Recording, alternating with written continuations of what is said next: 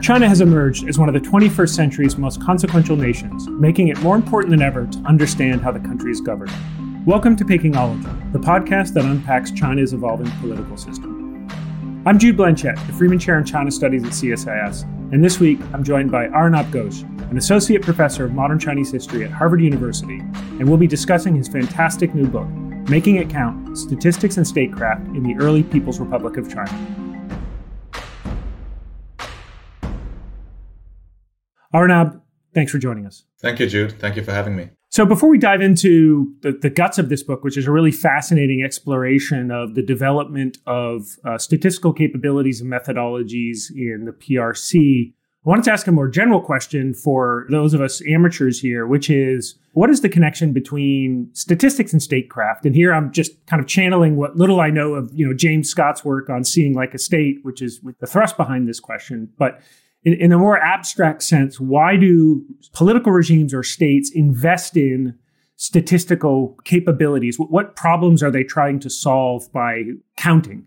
So th- this is a great question, Jude, uh, and it, it, goes back actually in some ways to the very creation of states themselves. So what Scott is doing is talking much more about the early modern and modern era. But if you go back and look into antiquity, states have been collecting data pretty much since the point of creation. And the logic for them was perhaps much narrower uh, in, in the ancient past, which really was to figure out how much land do we control and, you know, what, what is the number of people on that land? Because what we really need to do is to tax them. And we need to be able to use human labor, corvée labor, to carry out all kinds of things, whether it's infrastructure, projects or if we're going to fight then we need to man an army so the interest in the states the state's interest in collecting statistical data sort of goes back all the way to the early creation of the state itself what's interesting though is in how the ability to collect this data and the ways in which the imagination of what this data might be used to do has changed over time. And I think in this, even more than Scott, someone like Charles Tilly, who worked on the creation of European states in the 13th, 14th centuries onwards, has been hugely influential also because he spoke about how there was a recognition, partly driven by interstate competition in Europe, that you could use statistical data to enhance state capacity. So the better data you have, the more effective your tax collection might be. The more effectively you might be able to recruit for the army or to recruit labor for different kinds of projects.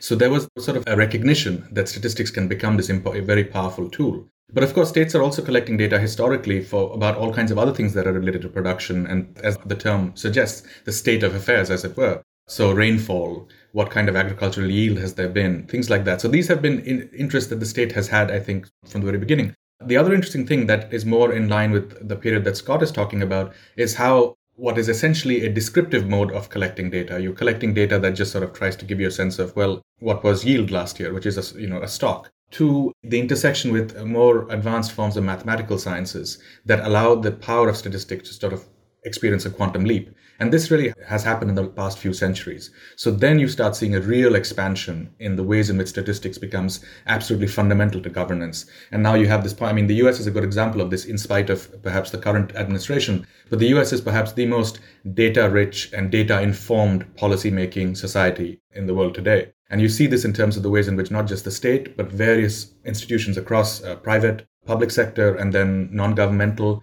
are in, engaged in collecting data, engaging with data to inform public discourse. So there's a long trajectory in which you can see essentially a degree of both specialization, but also massive expansion in what statistics can help you do.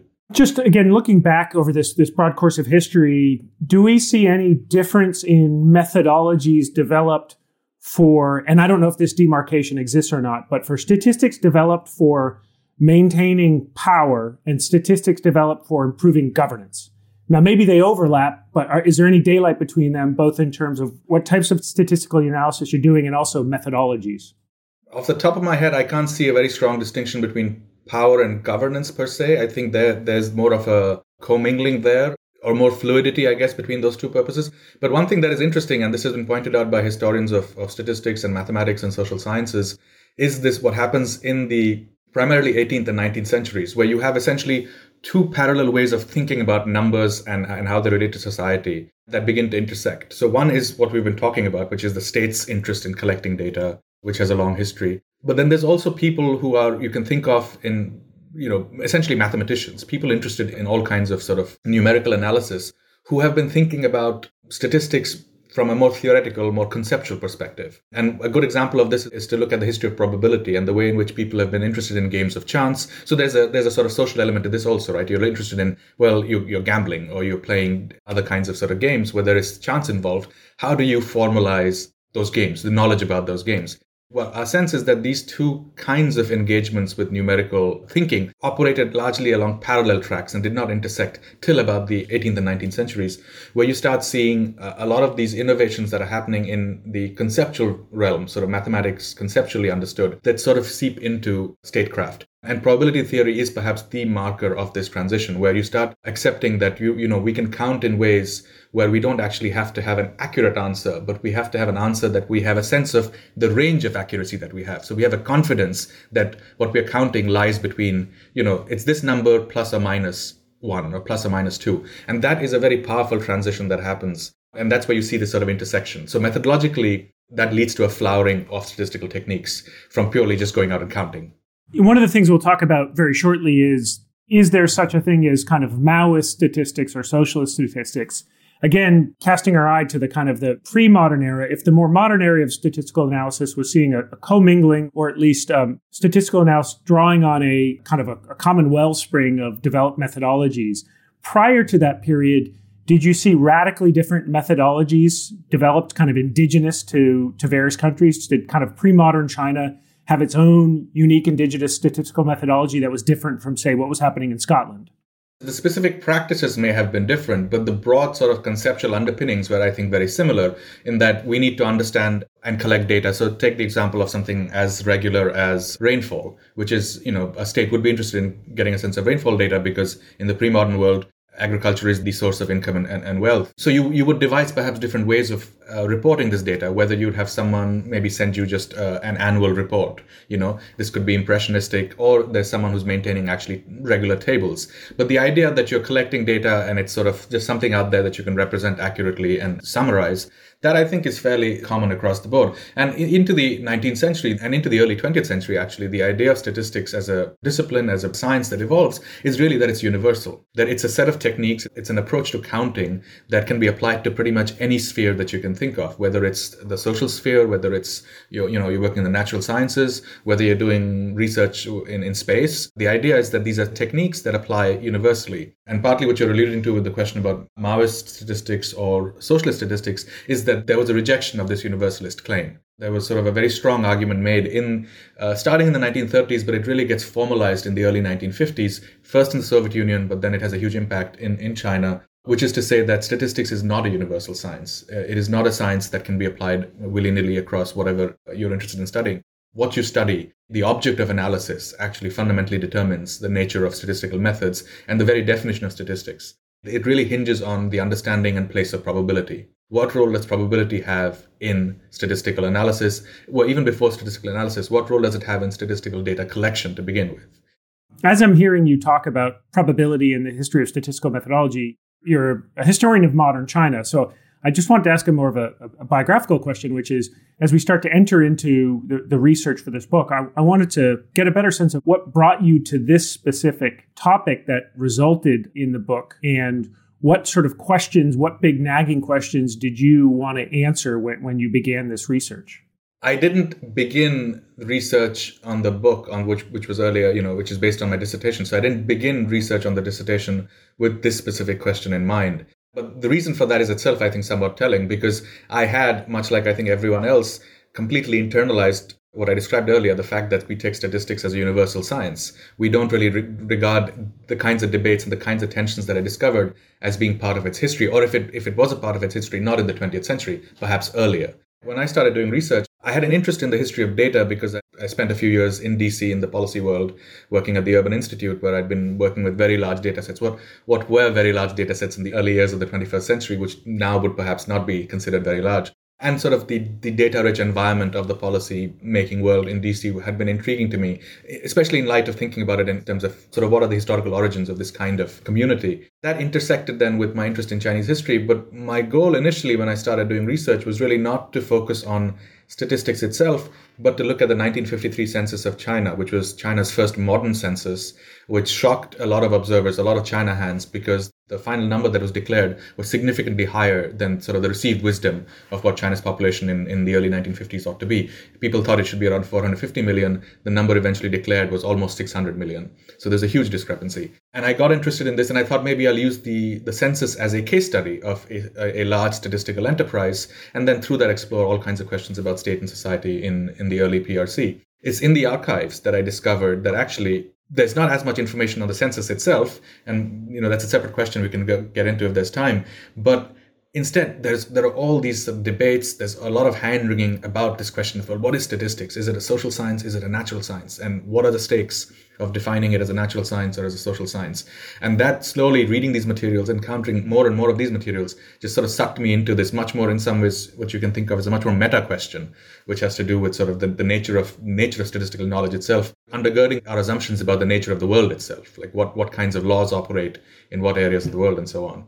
It was an iterative process of discovering, going in with what I thought was an interesting question, and then discovering, actually, in my opinion at least, a much more interesting and much more fundamental question that then exposes all sorts of new perspectives, or it brings new perspectives to this post World War II moment, whether we think of it in terms of knowledge creation, systems of governance, statecraft, history of data, and of course the Cold War also. So all of these then become really relevant. When I first reached out to you to, to do this podcast, the section of the book that I was most interested in is much less meta, but still nonetheless epistemological, which is on the connection between or, or the influence of ideology on statistical methodology which is what I wanted to look at here today. But can you scene set for us? It's September 1949. The PRC has not yet been founded. What is the state of statistical methodology, statistical understanding, and awareness? In other words, as the, the early PRC is being cobbled together and, and it's bringing in officials and they're starting to look out at regime building or state building, what do they know and, and where are these tools being drawn from? We're going to talk a, in a bit about where they're drawing from external sources, India, Soviet Union, but looking around domestically, are they borrowing officials and uh, both officials and methodologies from the nationalists and the nationalist government, which is now in shambles? Are these old Qing dynasty officials? Just give us a sense of what the state of the statistical enterprise was. In very brief terms, the, the state of statistical enterprises so the enterprise was in disarray, much as I think a lot of governance more broadly construed was in disarray uh, in 1949. You're, you're, you know, reaching the end of a four-year-long civil war, but preceding the civil war has been four decades of political disintegration, civil war, and imperial invasion by the Japanese. So, so there hasn't been the kind of centralized government that at least you had in the Qing that you have after 1949 again. So that kind of fractured nature of political rule during the Republican uh, era, so 1912 to 1949 made it very difficult to build statistical capacity, which is not to say that there wasn't a tremendous degree of interest in building statistical capacity because it was recognized by actually late Qing reformers. So in the 1890s and the first decade of the 20th century, there was an attempt to, to rejig what was a very long tradition of statistical data collection to try and adapt it to the needs of a, of a modern state. And then this was continued by, by different Republican, Republican governments after 1912 but in terms of the state's capacity, it continued to be a, a massive challenge to actually build the kind of grassroots capacity to understand what is going on in the agricultural sector, in industry, in other walks of life, so that policy can be informed. But what's interesting is that at the same time that the state's capacity shrinks tremendously, you do see, especially in the 1930s, a tremendous flowering of social science research in China. So this is, you know, sociologists, anthropologists, economists, statisticians, a whole range of people with very diverse disciplinary training, many many of whom have been trained actually abroad in uh, in the US, in the UK, in Germany, and so on, who are interested in it's sort of the, the the approach that well we need we want to help China and things are in chaos, but in order to help we need to understand what China is. So there's a tremendous amount of social science research driven a lot by statistical methods that takes place in the 30s, and these people are part of a uh, you can think of a much larger global community that is engaged in these kinds of questions. You know, this is a moment where there's actually a lot of ferment in both statistics and, and economics as disciplines, conceptually and also in terms of the kinds of research being done. So they have, in some ways, what, what the communists have in 1949 on September 30th or October 1st, when it's officially, officially declared, the day after, uh, that they actually have a pool of resources that they can draw upon even as their own experience is relatively limited because the communists themselves have only controlled small pockets of land up to that point. Uh, the Soviets in southern China, and then later on in sort of north uh, northwestern uh, China, which became their base uh, in the 1930s in Yan'an. So their experience is mostly uh, limited to the agricultural countryside, and they don't have much experience, especially handling industrialized areas, understanding sort of what kinds of statistical data might be necessary for managing industry. So they have this pool of what you can think of as experts, but they choose to a large extent not to draw upon them. And this is where your question about ideology becomes important because it's partly ideology, though they would couch it also in terms of that these are sort of serious theoretical disagreements about how we understand the world. And if we don't understand the world, if we don't see the world in the same way, then how can we rely upon you, you know, whose methods are going to be flawed? So there are some people who do, this is at the, the expert level, that are perhaps asked to help. But for the large part, these people are are, are either jets. Some of them, of course, follow Chiang Kai shek to Taiwan, but many remain and they are sidelined after 1949. The other thing that I should add, though, is that what I've been talking about is, is sort of at the expert level. But there's also, of course, a much larger number of people who are involved in day to day statistical work, you know, at the clerical level, at the, at the junior level, and so on. And there you actually do see some degree of continuity. Uh, because you need personnel and you know you know there's only a small number of people who actually escape to Taiwan so most people stay on and many of these people are then involved in governance in the 1950s. They don't, of course, have the same kind of influence that someone at an at an elite level uh, who can decide policy, decide methodology, uh, you know, and frame statistical policy. So you see that distinction emerge very clearly. You just referenced it, but I, w- I want to now dig into uh, what to me was, was one of the, not the only, one of the many fascinating elements of this book. And I should just say for for folks who who are now going to race out and buy the book. I mean, one of the really interesting things, which unfortunately we don't have much time to touch on today, is uh, the interlinkage between uh, India and China in this in this er- early period, which again, building on some of you know Julian Gewirtz's book on on reform in the 1980s, we see lots of areas where China highlights its pure indigenous capacity, where we see that there's some really interesting, fascinating interlinkages uh, between the PRC state and other countries. But I wanted to ask if you can ruminate a bit or, or meditate a bit on these debates that are emerging in the 1950s. So, on the one hand, we have the development of, again, in the more pure social science or natural science sense, the, the methodologies of statistical analysis. Complicating that process in the case of China's revolutionary state is the realm of ideology.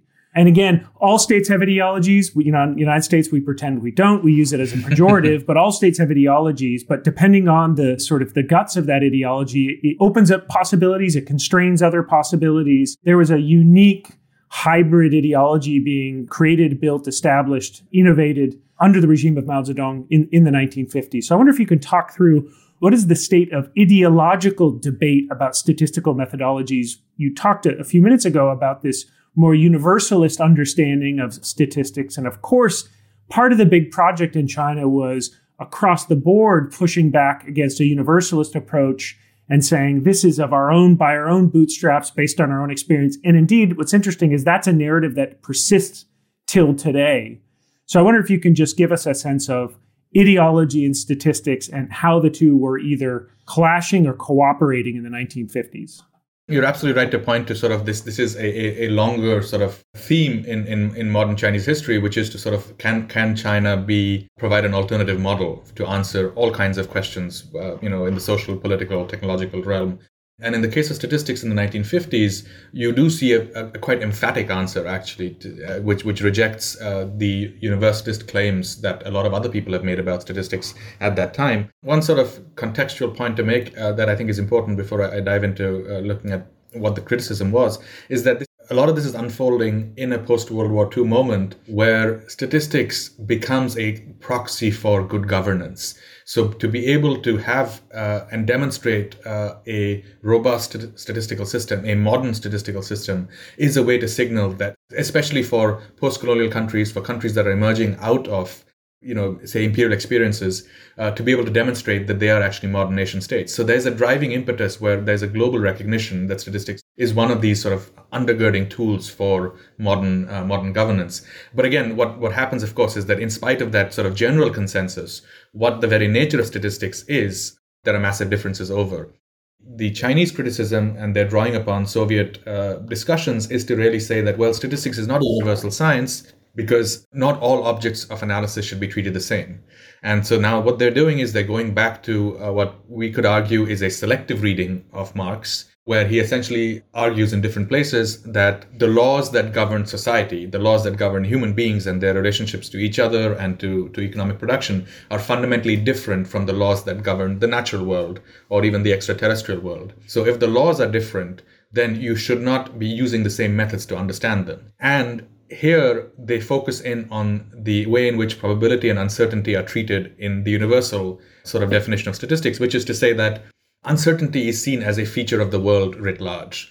There's no distinction made between the social and the natural world. It just exists, and then statistical tools can be devised using probability theory to try and control some of this uncertainty, to get a handle on to what degree can we have confidence about some kind of future outcome or even some kind of present outcome that we want to assess what uh, Chinese statisticians say is that, well, that's completely unacceptable because once you sort of make the point that, well, the natural world and the social world are different, you have to then recognize that in the social world, if you follow again Marxian theory and in particular sort of Marxian teleological progress, then we know how history is going to unfold. We know how the future is going to unfold.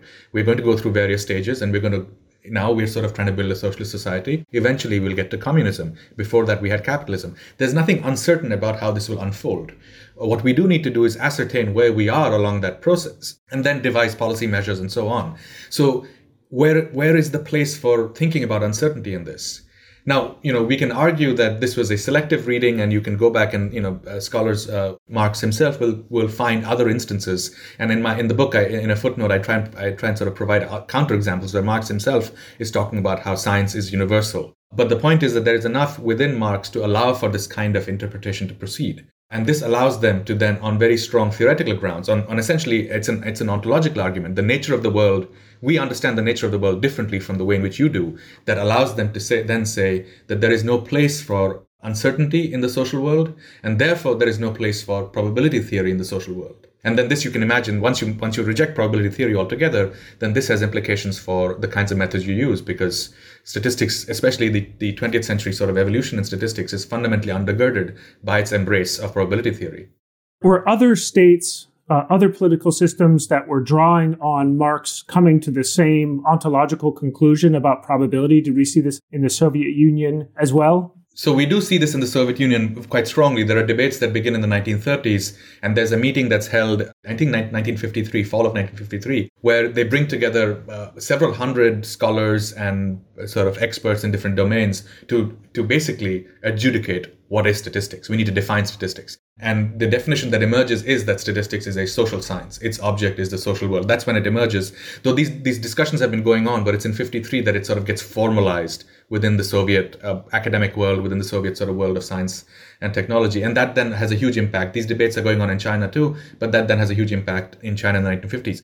But there are other countries, either in the socialist bloc or countries that are high, heavily inspired by Marxism and, and socialism, broadly speaking, so trying to build economic systems that are not outright on free free market principles where you don't see this uh, happen right? So there is a much more critical engagement. So i think this is a particular debate in the soviet union and then in china that speaks to a, a, a particular form of, of, of socialism in the 20th century not a universal form at all. In terms of the debate just a thought that pops in my mind is it's interesting how although we we think that the purpose of a regime is to do whatever it can to stay in power, we see that sometimes it adopts ideologies or frameworks which take off the table tools that could do a better job of keeping it in power, right? So if if the early PRC was adopting a more up-to-date probabilistic set of statistical methodologies that would probably give it a better sort of seeing like a state capability, which would then redound to governance capacity Yet it has, because of ideological constraints, choosing a, a, suboptimal statistical methodology. Or maybe this is my own uh, normative sense here. But so is there this kind of tension between what would be good to hold the regime in power and ideology? Yeah, so this is interesting, but it's, I mean, the, the, you can only make the point you're making post hoc. Sure, sure. Right. So, like all so my in, opinions are. so, so, so, so, in some ways, in, in 1951, 52, 53, all the way up to 1956, when they start encountering, they don't dismiss the idea, the sort of theoretical and ideological bases for for their their definition of statistics, but they do acknowledge that it's generating all kinds of problems, sort of practical problems in the in the prosecution of statistical work. Throughout that period, though, there is a, actually a high degree of optimism, and there is a certain kind of confidence that you know what, we we are, we know how to do this, and we're doing it the right way way. So I think post hoc we can look back and see that well it was fundamentally limiting and then there were people coming in from the outside their interlocutors including the indian statisticians that they engage with starting in 1956 who tell them that you're essentially they don't use the, these specific words but in effect what they're telling them is that you're limiting your toolkit you're essentially you know you have a much wider toolkit or a larger toolkit and you're choosing to focus only on a part of it but that certainly wasn't the understanding then. There was a sense that what we are doing uh, in uh, the Chinese statisticians and the policymakers are actually producing a much more accurate and a much more honest and a much more and let me let me emphasize this and a much more scientifically correct way to understand the world, right? So this is where it becomes interesting. It's ideology and the state, but it's also notions of science and knowledge sort of coming up against each other. And yes, we can sort of see how post hoc this plays out, and it leads to uh, all kinds of problems down the road. But that doesn't, I think, in the in the early 50s, it shouldn't it shouldn't affect sort of our knowledge of later sort of problems shouldn't affect our appreciation of the way these people thought about these questions earlier in the 50s. Fair enough. I want to now bring to bear this alternative socialist approach to statistics and sort of grounded in a given event. So you you you talk a lot about the Great Leap Forward here, and again, for those of us who follow China from from the side, uh, we think of the Great Leap Forward. It is inherently a statistical discussion, usually that we're engaged in. Right? There's this raucous debate over one number: how many people died. Right? This is the subject of a great deal of controversy, and and even in today, there's a left-right debate within China over this number. Of course, because if it's 70 million, then the Maoist project was failure top to bottom. If it was actually there was no mass starvation and this was really a bad crop year, then, then you've revived or you've protected the Maoist project. So I wanted to ask you about bringing to bear now statistics and the Great Leap Forward. What happened there? Was this a breakdown of, of a statistical system? And there's this question of, you know, did, did, did Mao know and just not care, or did, did Mao not know? I wonder if you could ruminate a bit on what occurred there. I think this is a, a great question, and you're, you're absolutely, absolutely right that our, our uh, sort of in the popular imagination, the one statistic that dominates all really is this how many people perished during the famine. And for me, what was interesting though was I began the project, and as I began finding material on, on statistics and sort of shifted tack away from the census to, to looking at statistics, was really to try and not initially to do the research without trying to explain the Great Leap Forward, because that was in some ways from for a statistical history of the 1950s, that is the elephant in the room. Uh, of it feeds off of the discussion we just had. I wanted not to sort of freight my research with the knowledge that that is what is sort of one of the outcomes that is going to happen that will uh, will appear later in the decade. And so for me, therefore, I think uh, what's interesting was to sort of track what kinds of methodological debates do we see through the 50s the rejection of probabilistic methods basically means that there's a there's an overt reliance on the census, what you can call the census method, exhaustive enumeration. You just go out and count every instance of whatever you need to count. And in order to do this through the 1950s, the Chinese statistical apparatus essentially is a massive web, well, not a web, a tree. So with Beijing at the apex, and then you have this sort of massive expanding tree that goes down all the way to the village level where they're collecting regular reports, periodic reports uh, that then uh, funnel back, and then you can provide national estimates and so on. But what's interesting is that if that's the dominant mode, you have this flirtation with probabilistic methods later in the in the 50s, you know, which involves the Indians also.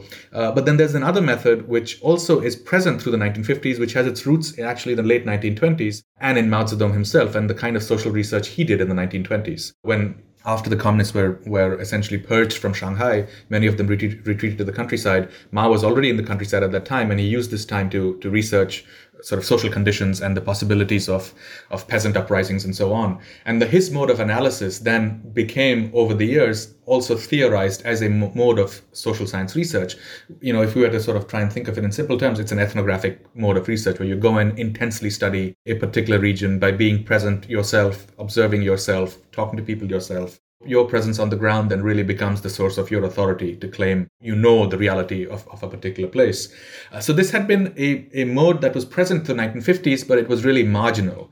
And what I discovered is that in the massive changes that take place in early 1958, March 1958 onwards, as the Great Leap Forward becomes uh, a major campaign, is a, a recalibration of what, what is supposed to be the primary mode of doing statistical work, both, both data collection and analysis. This is partly driven by uh, the Great Leap Forward and uh, a strain of debate and discourse within China, which is fundamentally anti expert. And this is undergirded by sort of a theoretical phrase known as the mass line, which is that people are the true repository of all wisdom. And the, the job of the, the cadre, the job of the, the political leader is really to go to the people, learn from the people, because the people's ideas, they are, they are the true repository of wisdom, but the people's ideas are sort of unformed and rough and so on. So what you need to do is get that wisdom, give it shape, harness it, and devise policies you apply those policies, see how they work. In order to understand how they work, you go back to the people and see, well, is this working? So there's an iterative process in the mass line, but the idea is that you all constantly go back to the people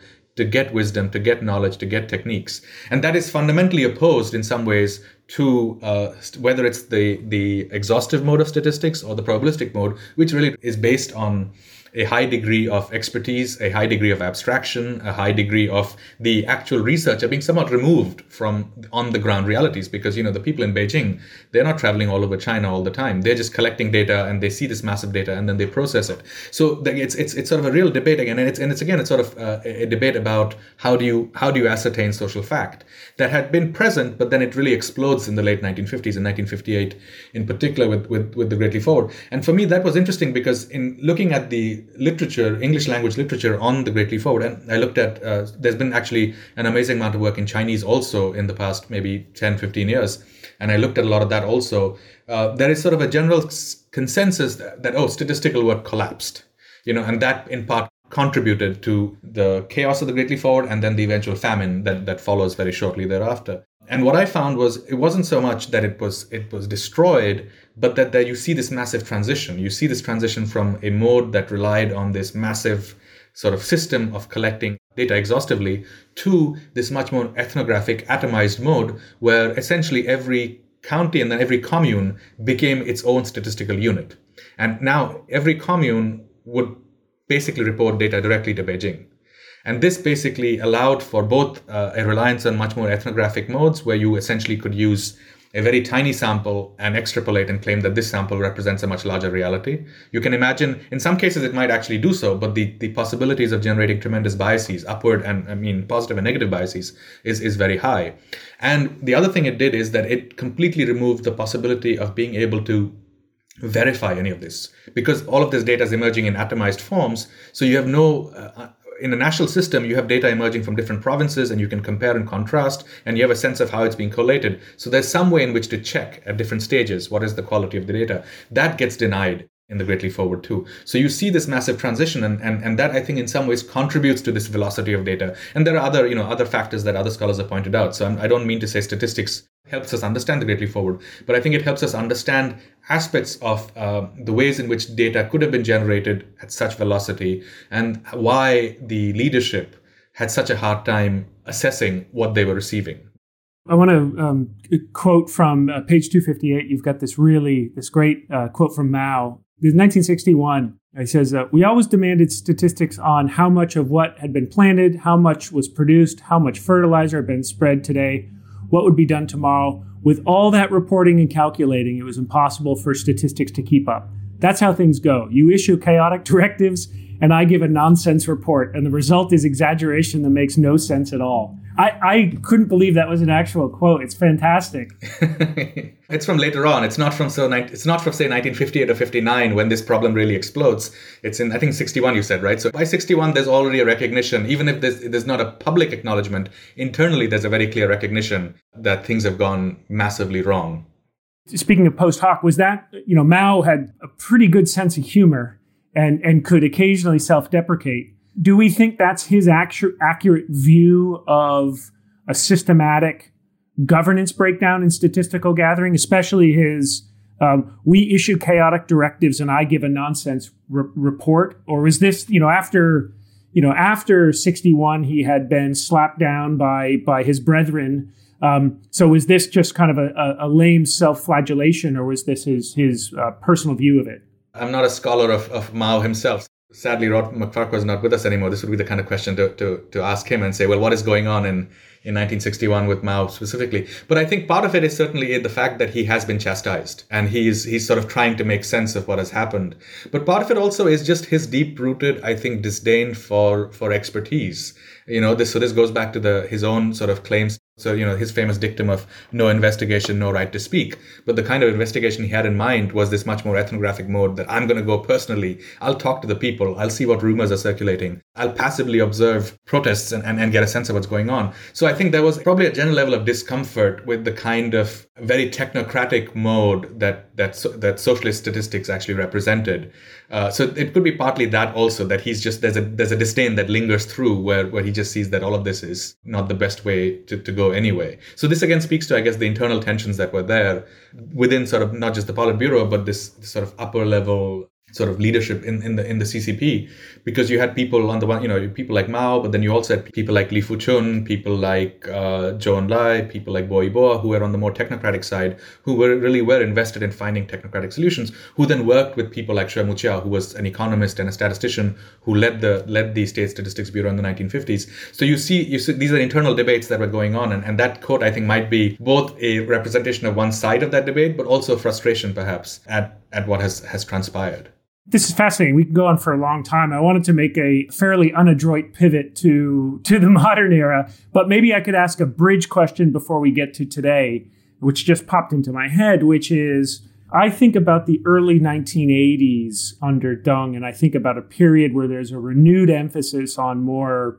small p pragmatic state building efforts, right? You see this with the revision of the Constitution in 1982. You see this with now more um, clear-ish division of, of labor between uh, general secretary and, and premier. This is when we see the, you know, Deng gives this great speech in, in 1980 where August, August, uh, August 18th, he says, one of the things we need to start doing is clarifying responsibilities and delineations of power between government and, and, and party. Um, I'm curious, does that also mark a, a hinge moment or a paradigm shift for more pragmatic universalist approaches to st- statistical analysis, or do we still see antecedents or legacies of, of what we were just talking about um, linger over?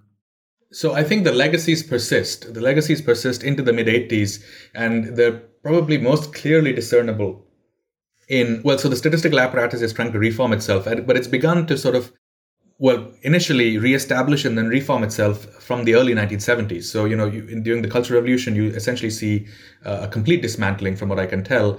Uh, and then it's starting in the early 1970s that you see provincial bureaus and then eventually the, the National Bureau get reestablished.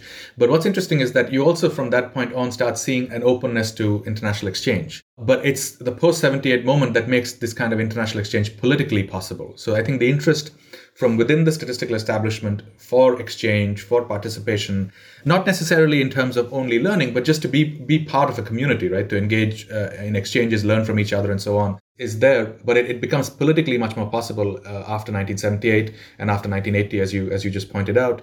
In the book, I mentioned a few. There are specific sort of figures who are important in the, the world of statistics in China who then make this very strong argument that, that China needs to embrace a wider definition of statistics.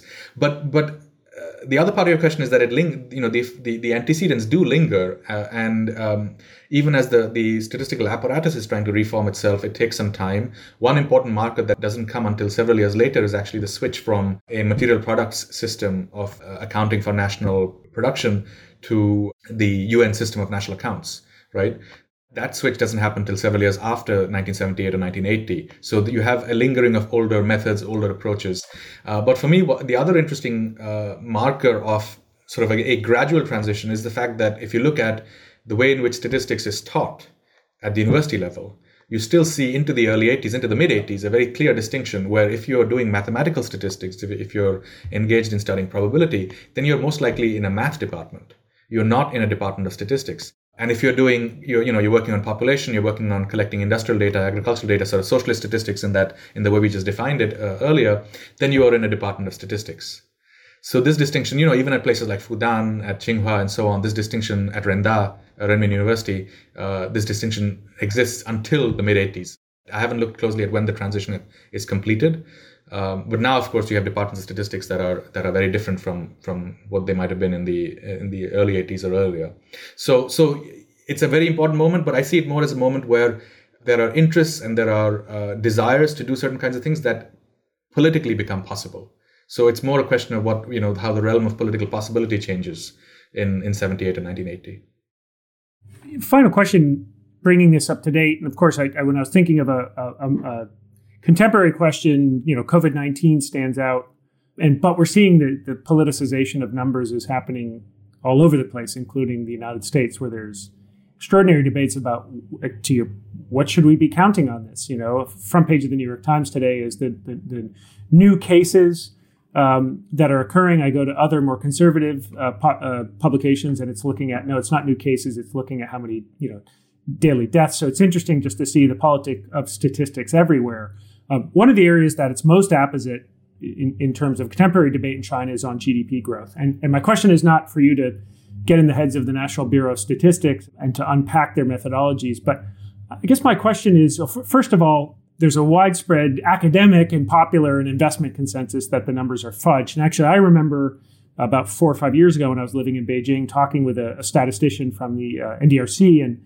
we were asking something about GDP growth, and he stopped and said, the real GDP growth or the official GDP growth. It was just one of these moments where the you know the curtain opened and it was like, okay, you all know this is to some extent a, a, a, farce, or at least there's a high degree of politicization slathered all over this. So, my question is a couple things. When you think about this divergence between uh, what, for example, my old employer, the Conference Board, when they calculated GDP growth, or the IMF calculates GDP growth for China, and, and, and what the NBS comes out with, what, what do you see here? And again, tying this back to, to the antecedents.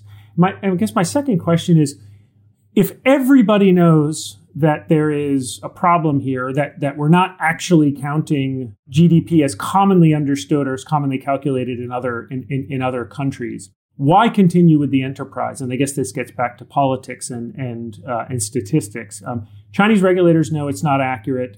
You know, remember in the um, the WikiLeaks hacks of the State Department, there was a cable from I think it was it was Li Keqiang at the time, or yeah, Li Keqiang at the time had this kind of alternative index. He said, "Oh, we don't pay attention to GDP. We've got our own, which is like coal consumption, electricity." So, so they know it's not accurate. They know we know it's not accurate. Why forge ahead, and, and why not stop, pivot, and and and make it count in a more in a more accurate sense? I can only sort of, sort of suggest the way in which I, I sort of approach these questions. I can't sort of give a definitive sort of sense, uh, both for reasons of time and I think for reasons for the fact that I may I may not have a good answer in the in the end, even after after sort of spending a lot of time working through my thoughts. But but one thing that I think the book helped me recognize, or the research uh, that went into the book helped me recognize, and then writing it helped me recognize, is that uh, we tend to fixate on uh, as you rightly pointed out, are the are the GDP numbers accurate, or take any other index? Is it accurate, and what are the politics behind it, and, and what is going on? And and in the book, I mentioned this. I, I understand these mostly as sort of post hoc, um, politically motivated kinds of sort of uh, um, questions, in the sense that uh, you know all well, it's, it doesn't. It's not only at the at the level of states.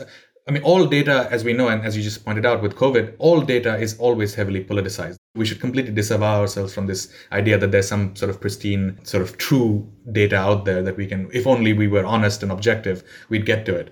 Um, but what was interesting is that with a lot of the debates around GDP or other sort of very macro level indicators, the, the debate is at, at, at a very late stage of the uh, generation of these numbers, right? So, do they accord with certain kinds of political ambitions? Do they accord with a certain kind of, say, status that we enjoy in the world?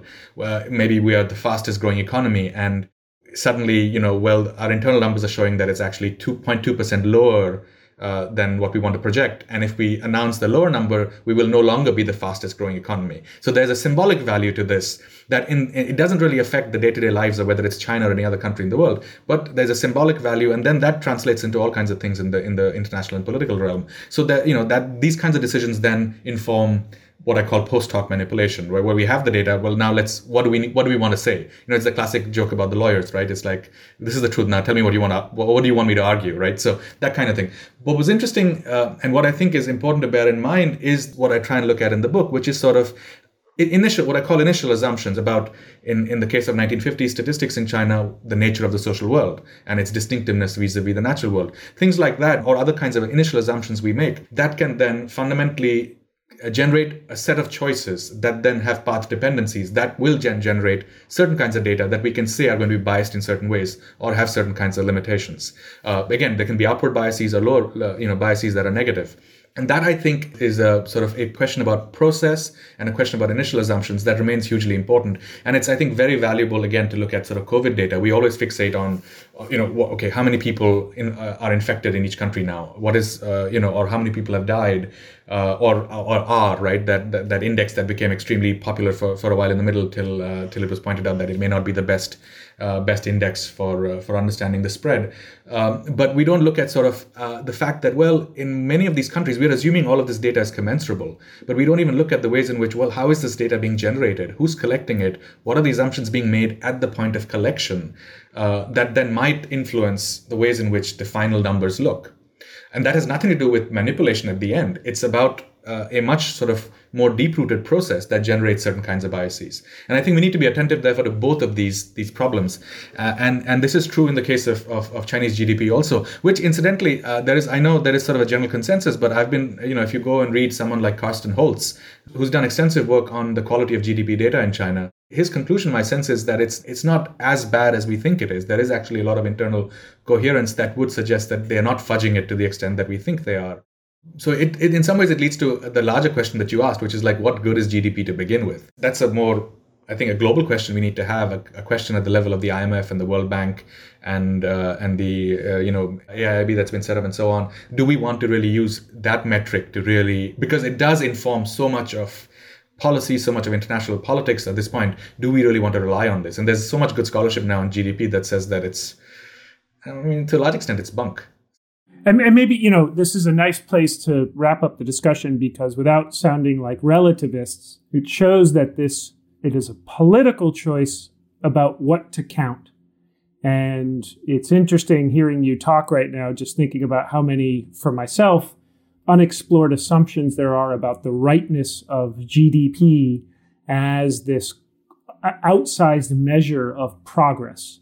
When, of course, as the great French economist of the 19th century, Frederick Bastiat, wrote in his great essay, The Broken Windows Fallacy, if you and I went out, got bats, and smashed all the windshields up and down my street, and folks went to the glazer to get them fixed, we would be contributing to GDP growth. Or if we went out and, and, used man hours to dig holes in my backyard, that's of course quite simplistic, but but nonetheless, I think it's interesting that this methodological or epistemological question of what are we counting and for what value, and is this the right measure? Is this the right thing to count? It's easy when we think about rainfall and crops. It gets harder when we think about uh, measures of value and progress, which of course you know we're we're, we're wrestling with, and, and so I think these are, are really interesting questions. I, I, I want to end by saying it's a fascinating discussion. What I, I, love is yes, this is a question about statistics, but really, as you're saying, you're asking a, a much larger set of questions for I think anyone who is thinking about state capacity, state governance, historical legacies, ideological legacies. We hear this whole thing of Xi Jinping bringing back Mao, whether or not you agree with that or not. I think what we're realizing in this current epoch is that history did not die in September 1976 when Mao passed, and modernity did not come full swing uh, with the with the rise of Mao. That we're still seeing a complex legacy. And finally, the age-old adage that that at forty-five dollars, a, a book really is the most fundamental bargain a human being can ever get because for, for less than 50 bucks it can change the way certainly that, that i think about some of this early uh, state building uh, and, and, this really fascinating lens to look at this tension or the interplay of, of ideology and, and governance and how they they spin off each other, clash into each other. So this is a, a fantastic book that I, I, recommend for folks who are just trying to think through today's China uh, and where it's going. So I want to thank you for for this. Um, thank you for for spending time, and look forward to seeing you in, in person when normalcy returns in 2028. Yeah. Well, thank you so much, Jude. It was really fun talking about the book. And yes, let's hope that an in person meeting might be possible sooner than you said. if you enjoyed this podcast, check out our larger suite of CSIS podcasts from Into Africa, The Asia Chessboard, China Power, AIDS 2020, The Trade Guys, Smart Women, Smart Power, and more. You can listen to them all on major streaming platforms like iTunes and Spotify. Visit csis.org/podcasts to see our full catalog